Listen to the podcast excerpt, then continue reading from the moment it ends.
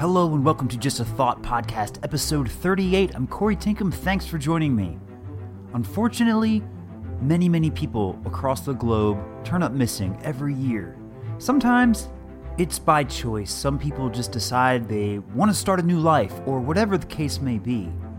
Unfortunately, other times it's not their choice, and sometimes the circumstances in which they disappear are very, very, very bizarre. That's today's topic strange deaths and disappearances. There is a lot of weird, weird cases. Sit back, relax. Let's get started.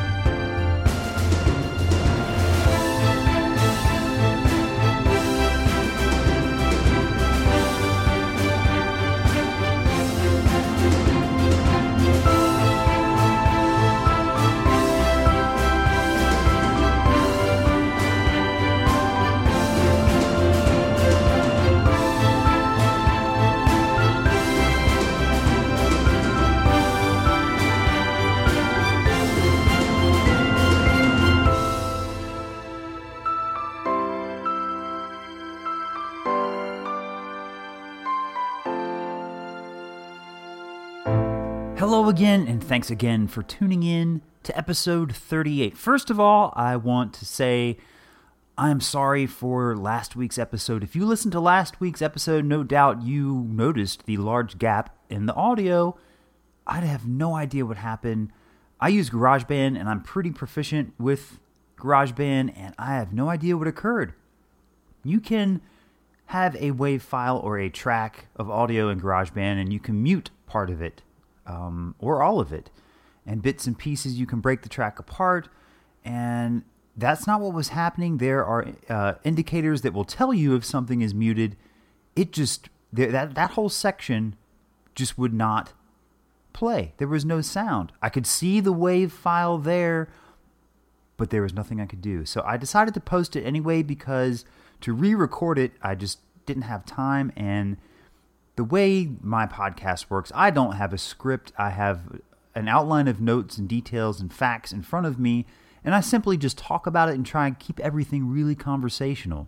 Well, there was no way I could go back and just re record that section because I don't remember exactly word for word what I said and how it tied into the to the, the next bit that came after the silent part. I, I just don't know. So anyway, if anyone has any ideas of how that can happen, let me know. Podcastjat at gmail.com.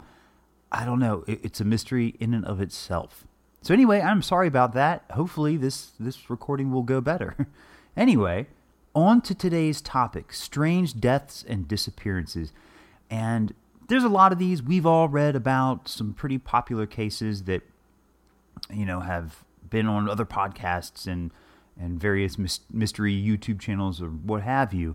So I tried to dig deep and find some cases that were really, really strange and relatively unheard of. And I think I've been able to do that, and we'll dive right into them today. Now, some of these, I will warn you, are pretty graphic in the details, a little gruesome.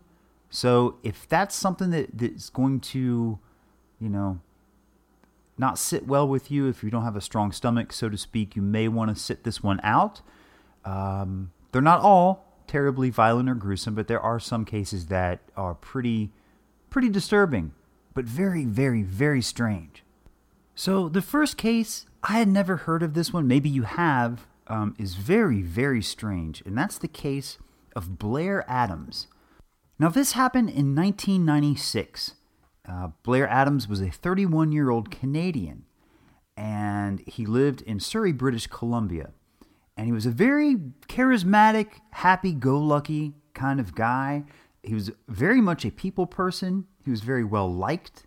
Uh, he was a foreman on a construction company and worked very hard. He really enjoyed his job. He was very, very good at it and pretty much a well rounded, well liked guy in his community. And in 1996, though, he changed. His personality changed. He became very moody, had a very short temper all of the sudden. I mean, he was a pretty even keel, level headed man up until this point.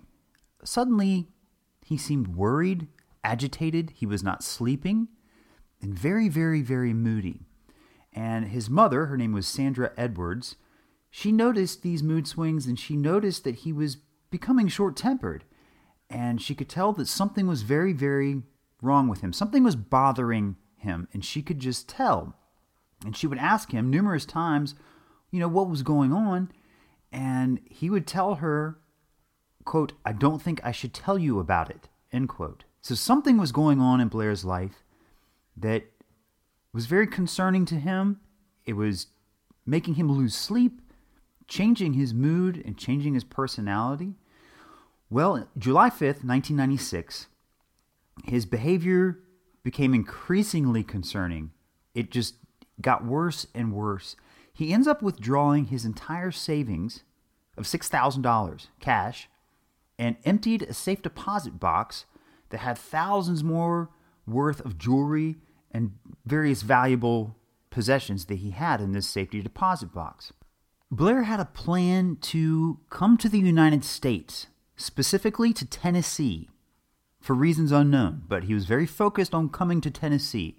So, two days after he withdraws all this money and these valuables, he tries to cross the border into the United States, but he was denied entry because all this money and valuables fit the profile of drug trafficking.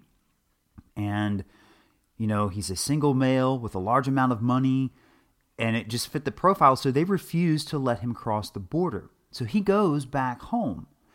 He ends up quitting his job and he collects his last paycheck and he spends $1,600 of his savings on a round trip plane ticket to Frankfurt, Germany. Now, in Ger- Frankfurt, Germany is where his girlfriend lived. And she was not expecting him. She had no idea that he was planning to come to, to see her.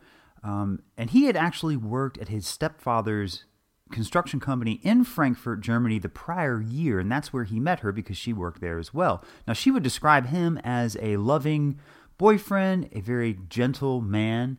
Some of the coworkers, however, at this at this construction company, described him as a little bit short-tempered and even involved in a couple fights, which did not fit the the profile of his personality at all. So I found that interesting.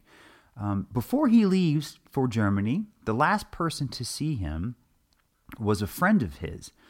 Uh, he stopped off at his friend's house in great distress. He was very, very upset and very fearful and disheveled. And he actually tells his friend that he is scared for his life, that somebody is after him to kill him. And he that's all he says. He doesn't reveal any further details at all. And again, his mother noticed that he was even more agitated than before. So this is getting really concerning and his he's increasingly agitated and fearful. His flight to Germany was due to leave the day after he purchased his ticket, but Blair still had his sights set on Tennessee. So he turns in his tickets and rented a vehicle, and this time he was able to enter the United States and he first arrived in Seattle, Washington. Once in Seattle, he gets a one way ticket to Washington, D.C. Now, for reasons unknown, he purchases a $770 ticket where he could have purchased a round trip ticket for cheaper, for about $350 to $400. At any rate, he arrives in D.C. early morning, that next morning, and travels to Knoxville, Tennessee which is about 500 miles southwest. So now he's in he's in Tennessee. He's made it to Tennessee. The first witness to see him in Knoxville uh, was a gas station attendant. It's about 5:30 p.m. and he complains to the gas station attendant that his his vehicle won't start. He's driving a Toyota, and so the attendant is looking at his car, and he finally tells him tells Blair that you know you've got the wrong keys. So they searched the car, they searched the ground around the car for the keys. They could not find the keys. Um, they were nowhere to be found. Now, the gas station attendant asks Blair, hey, you know, search your pockets. But according to the gas station attendant, Blair adamantly refused. He was very adamant about not turning out his pockets, which is a little strange. If you're looking for keys, you would think you would wouldn't have a problem looking in your own pockets. Now, the rental car agency had closed for the day, so now Blair is stranded in Knoxville and has nowhere to go or no way to, to travel. He ends up hitching a ride to a local motel. And one of the employees at the motel remembered Blair and says, quote, The best way to describe him would be paranoid. He just was very nervous, agitated, expecting someone to come in on him even though there was nobody there. I don't know who he was looking for, but he was waiting for somebody to walk in for him. End quote. And this motel had a security camera overlooking the lobby. And within an hour's time, Blair enters and exits the lobby five different times before checking in or getting a room. Once he gets a room, he checks in, he puts the room key in his pocket. But instead of going to the room, he leaves the motel through the front door and never returns. This was at 7:37 p.m and that was the last time that Blair would be seen alive. Around 12 hours later, only one half mile away from the motel, Blair's body is discovered. He was nude from the waist down, his shoes had been removed, and his socks as well, and they were turned inside out. Scattered around the body was $4,000 in cash, American, Canadian, and German currency. Uh, there was a small little sack that contained all his valuables, like his jewelry and gold, etc., and that was estimated to be about $2,000. The car keys that he claimed he couldn't find were discovered about 10 feet away from his body. He also picked up several other pairs of car keys from another rental company. It's very, very strange. Now, according to the autopsy, uh, he sustained many, many cuts and abrasions all over his body, but the cause of death was determined to be due to a violent blow to his abdomen, and this ruptured his stomach. Um, it is said that a weapon, something like a club or a crowbar, was used to strike him in the forehead, leaving a, a huge slice in his forehead. Um, it was evident that Blair put up a fight. His hands were, were bloodied up and scratched up as if he was holding them up in, in self defense. In his fist was a long strand of somebody's hair. And this was a very, obviously, a very significant piece of evidence uh, because obviously it could contain DNA. Um, other injuries kind of indicated that Blair was sexually assaulted. There was no uh, DNA evidence found in regard to that. Uh, it was unclear as to when all this occurred. Um, he struggled with with drug usage in his past, but he'd been clean for, for at least two years. There was no drugs or alcohol found in his system whatsoever. They checked the remnants of his stomach and they found lettuce, meat, and shrimp, uh, which indicates that he had eaten after he left the motel. But there were no no witnesses that saw him at any restaurants. Nobody reported seeing him anywhere after he left the motel. There was also no history of mental illness at all. He was a very stable young man, very uh, level headed until all this occurred. Uh, there were no witnesses except there was one person who reported some suspicious activity prior to, uh, to Blair's death. It was a security guard uh, from a nearby business who claimed that he heard um, a loud scream that he believed to be a woman's voice around 3:30 a.m. And that is the only witness testimony that was available. That's the only person that heard something. They didn't even see anything. This gentleman just heard what he described as a woman's scream. It may or may not even be related to Blair's death. It's a very strange case. It is still unsolved. There are so many questions. Why Tennessee? Why was Blair so focused on going to Tennessee? Uh, he had connections in Germany. It is said that he was fearful of some of his coworkers in Germany, that he even was afraid they might want to hurt him. But that wasn't something as extreme as, you know, killing him. It was more of, you know, kind of like I'll meet you out in the parking lot after work to fight kind of conflict. Now, there are so many theories of what has happened here. Some folks say that it was a kinky sexual act gone wrong. Others say that it's possibly just a random coincidental attack, which doesn't make too much sense because what was the motive? All the money was left behind, all the valuables were left behind. Or Blair was right. Somebody was genuinely out to kill him. And I don't know if we'll ever know. Certainly, I hope that they can close this case and figure it out and solve this mystery so the family has closure. It's a very tragic, tragic story. That's the case of Blair Adams. Very, very, very strange. Let me know your thoughts on that one. I it's uh it's there's so few details. It's a hard one to close the book on. Now, this next case is really, really strange. Um, it occurred in 1991. There was a man uh, who lived in Romania and his name is Vasil Gorgos, and he was 63 at the time, and he was a cattle salesman, and he would sell cattle every week, every two weeks or so. He did this for many, many years, and he was fairly well known in the cattle business in Romania. So one day, he tells his family that he's going into the city to discuss cattle trades, just a business trip. This was nothing unusual. He had made this exact same trip many, many times before, and he always took the train when he made these trips. And he this was no different. He had his train tickets in hand, told his family that he would be back the same day. As usual, these trips were only day trips. Very seldom were they anything that would be overnight. So Gorgos leaves only he doesn't return that evening. And this is very, very concerning to his family because it's just so out of place. Gorgos always returned in the evenings after these trips, so they knew something was amiss. So they alert the authorities right away. The police do the best they can, but there is absolutely no clues or evidence of this man or, or anything anywhere. It's a very, very hard case to crack right off right off the bat from the beginning. Well, days turn into weeks and weeks into months and months into years. And the family assumes that Gorgos has passed away due to probably foul play.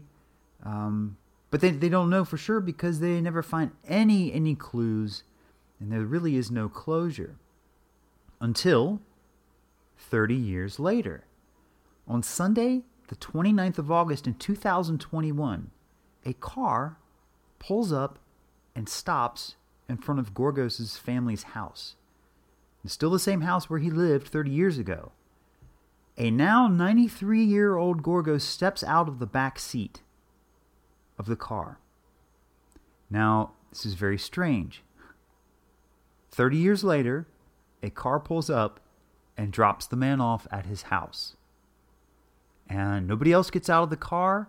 The car drives away before anyone can get a description of anybody else inside the vehicle. They can't, there was no time to, you know, get a license plate number. Nothing like that. And the man is standing in front of his house 30 years later. And it only gets stranger. He is wearing the same clothes that he had on when he left 30 years prior. His train ticket is still in his pocket. And when asked where he was for 30 years, his only reply was, I was at home. Now it sounds like there's some mental confusion here, but he's examined by physicians and found to be in perfect health. So wherever he was for 30 years, he was very well taken care of. And again, there were no serious medical issues with Gorgos, I mean, he was he's 93, so there were some typical small neurological issues that were typical and you know not unheard of for someone that age, and that was it. He had no memory, apparently, of the last 30 years, but he remembered his family, his home, and all the details from before he went missing. So what happened here? Now this one's interesting because it could be that he wanted to disappear and he left on his own, of his own accord. And now that he's up in age and, you know, maybe starting to think about the end of his life, decided he wanted to come back home and just got a ride or hitchhike, who knows. Or maybe that something a little more nefarious is going on here. Was he kidnapped for some reason? Why him? It's just endless speculation as to what happened here. Very, very strange, very, very bizarre case, and it's interesting because this one, you know, is, is pretty current. Um, you know, he returned in August of this year, so very strange. Uh, going to keep an eye on this one because there may be more more to the story that will be coming out soon, hopefully, because this is a really strange one. Where does someone go for 30 years? Personally, I think maybe this was him wanting to start a new life. Maybe he had a mistress, you know, who knows? It, it could be anything, but very, very bizarre, as are all of these. Now, this next one is very, very strange, and also it is just a fair warning, a little bit gruesome, um, as you will see. This is the case of Mateusz Kawecki, and he was a 30 year old Polish man. He lived in a small village in, in southeastern Poland and he was working in Hanover, Germany, at a construction site um, for about five years for this particular company. And he lived with his father, who also worked in Hanover. Now, Mateusz had a long distance relationship with his fiancee, and she was expecting their first child.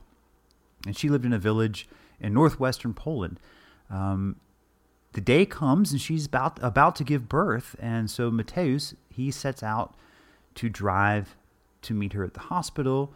And he was driving the fairly nice car, a 1998 BMW 525. And he's leaving from Hanover, Germany, to a place called Lapia Gora in Poland.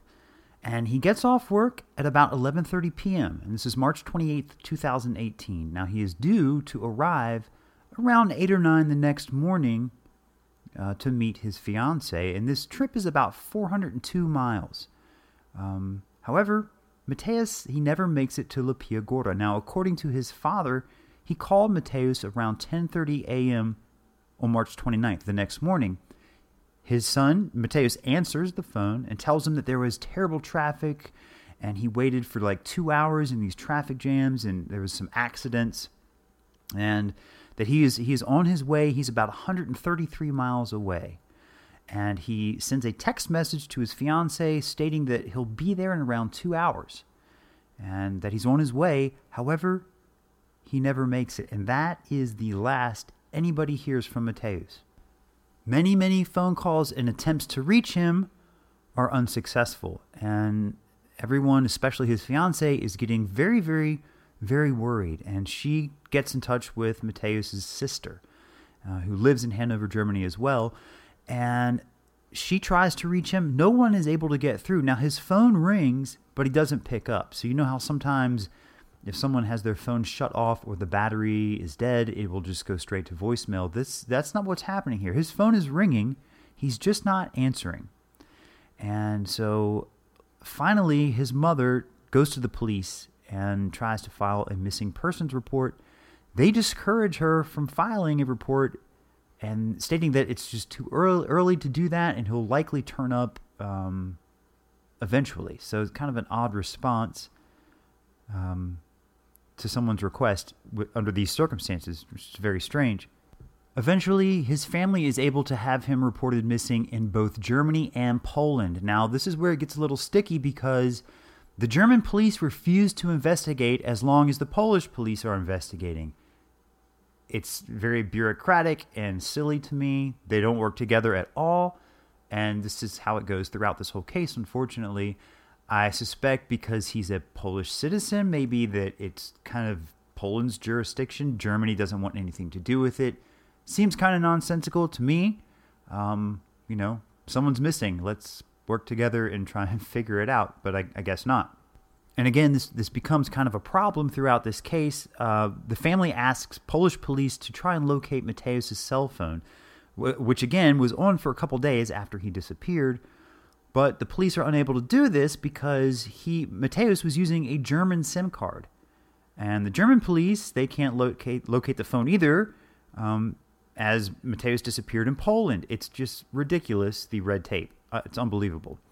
Well, Polish poli- police claim later that Mateusz's phone never connected to a Polish network. So it's unclear where Mateusz was when he received the call from his father because they're not showing him pinging any, any cell towers eh, on any Polish network. It's very, very strange. So his family take matters into their own hands and start their own investigation. They they travel the route that he would have taken. They look alongside the roads. They stop at shops. They put pictures up. They ask questions. They they do all they can and they get nowhere. There are no clues. No evidence or clues are found along the roads. And but they're trying and they even get on national television to plead their case.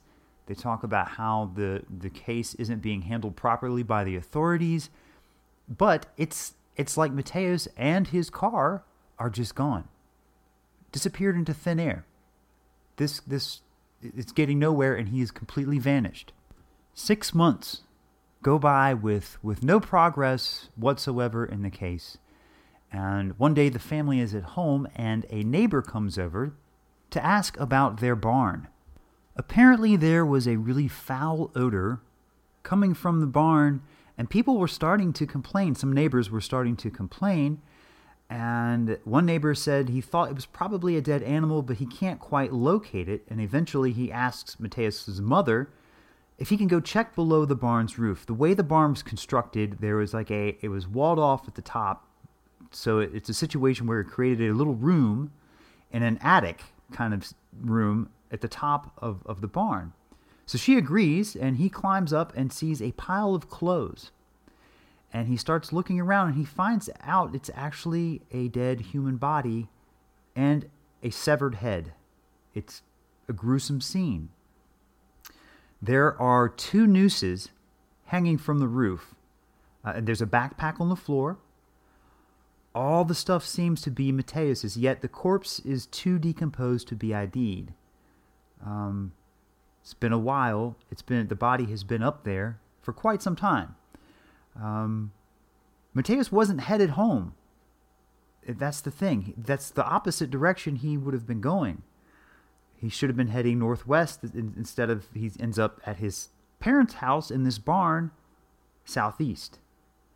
Um, at this point, it's suspected that it's him. Again, they, they could not tell. Um, but there's a, there's a great deal of distance between these two locations, and it just doesn't make sense. So the police come and they quickly rule this a suicide, and they give all the belongings back to Mateusz's family, and that's that. They just say it's suicide. End of end of story. Closing the book on this one. It gets a little more strange. Four days after they found his body, Mateusz's family find his shoe in the barn his foot is still inside of the shoe. Um, I mean, this is pretty telling to me about the police not doing their job. Uh, you know, you collect all the evidence and everything, but you miss a shoe with a foot still in it. This was also not reported in the autopsy. So there's some really shoddy police work going on here. I'm just going to say it. It's actually pretty terrible. Um, should be ashamed, really. It's pathetic. um, so Mateusz's teeth are also knocked out and they're actually stuck to his clothes with what seems to be just coagulated blood. Um, now, a head can be severed from the body as it's hanging for some time, um, but it's difficult for teeth to get knocked out post mortem. So that's an interesting little detail. Um, there were some bloody patches on his clothes. Uh, it's difficult to distinguish these, considering the clothes are fairly dirty. Inside the backpack, there's a Polish water bottle with cigarette butts inside of it and an orange juice box. Now, Mateusz's family all claim he never drank orange juice. Uh, it's implied he actually didn't like it at all. Um, all this potential evidence is released with zero analysis. They don't they don't check it for DNA. They do nothing with it. They just hand it all back over to the family. Again, stellar police work we have here, isn't it? The other piece to this mystery is his car. It was never found. It wasn't found in Germany. It was not found in Poland. The keys were never located. That's another piece that really suggests foul play because the car is gone. Never turned up anywhere. Now, doesn't sound like the police are really looking for it either, but no one has reported coming across it or spotting it being driven. So, very, very, very strange. Also, a thing to note is that this village where his parents lived is a very, very small community. And the way the barn is situated, you can actually see the room where the body was found.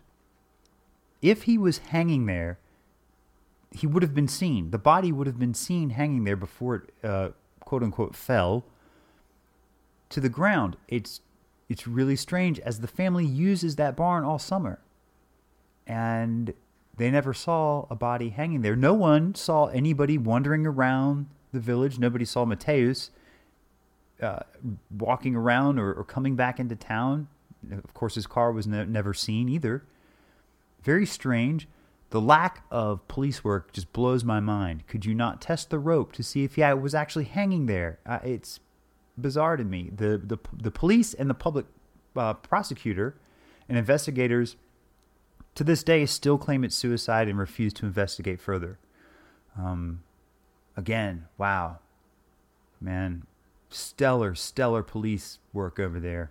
Pathetic. Anyway, very strange case. Clearly, there's foul play here. This was not suicide. I think it's pretty obvious. Maybe it was set up to look like suicide, but it was a really poor attempt and very uh, unconvincing. So to this day, it's still baffling. There is no answers to this one as of yet. One clue that I forgot to mention, and this is interesting, is that there were public transport tickets from Poland dated past the date of his disappearance. So he was actively moving around. Why didn't he pick up his phone? Why didn't he call his fiance? They have a baby. I mean, maybe, maybe he was panicked, wasn't ready to have a child. Suicide seems like an extreme reaction, but, you know, one never knows what, what's going on in, in one's head. I, you know, it's a difficult thing to suss out, but this just doesn't look or feel like suicide to me, nor the family or pretty much anybody else who has read about this case. It's very sad and tragic. Um, it remains unsolved. And really shitty police work. I'm just going to say it. I hope they hear this. it's terrible. Anyway, that's that case. Very sad, very tragic. Hopefully, uh, with all of these, they can they can get some resolution and closure. This next one is another very very strange case, and that is the case of Gunther Stoll. This occurred in 1984 and is very, very strange. He was employed um, at a food processing plant, and he had sort of a kind of a case of paranoia. Prior to his death, um, he would occasionally tell his wife that he was afraid of them, referring to some group of people unknown to anybody. He never really got specific about who he was referring to. So, one evening, October 25th, 1984, he shouts to his wife, Now I've got it. And then he writes down on a piece of scrap paper six letters, all capital Y O G T Z E, on a sheet of paper, instantly crossing them out. Shortly after that, he goes to his favorite bar. He orders a beer, sits down to have his beer, falls over on the ground, injuring his face. Now, people that were at the bar said that he was not under the influence of, of, alcohol. He had only ordered one beer, but suddenly just fell over unconscious. He wakes up and he drives away. He leaves, and it's not known what he did for the next two hours. But about two hours later, he goes to the town where he grew up. Now, this occurred in Germany.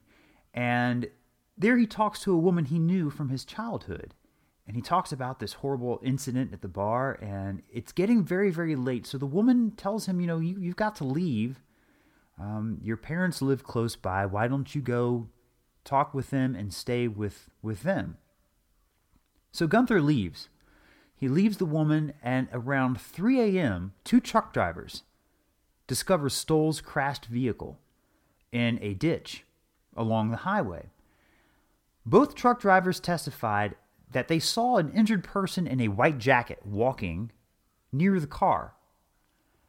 They call law enforcement and proceed to check on the occupants of the vehicle and they find they find Gunther Stoll naked in his car in the passenger seat.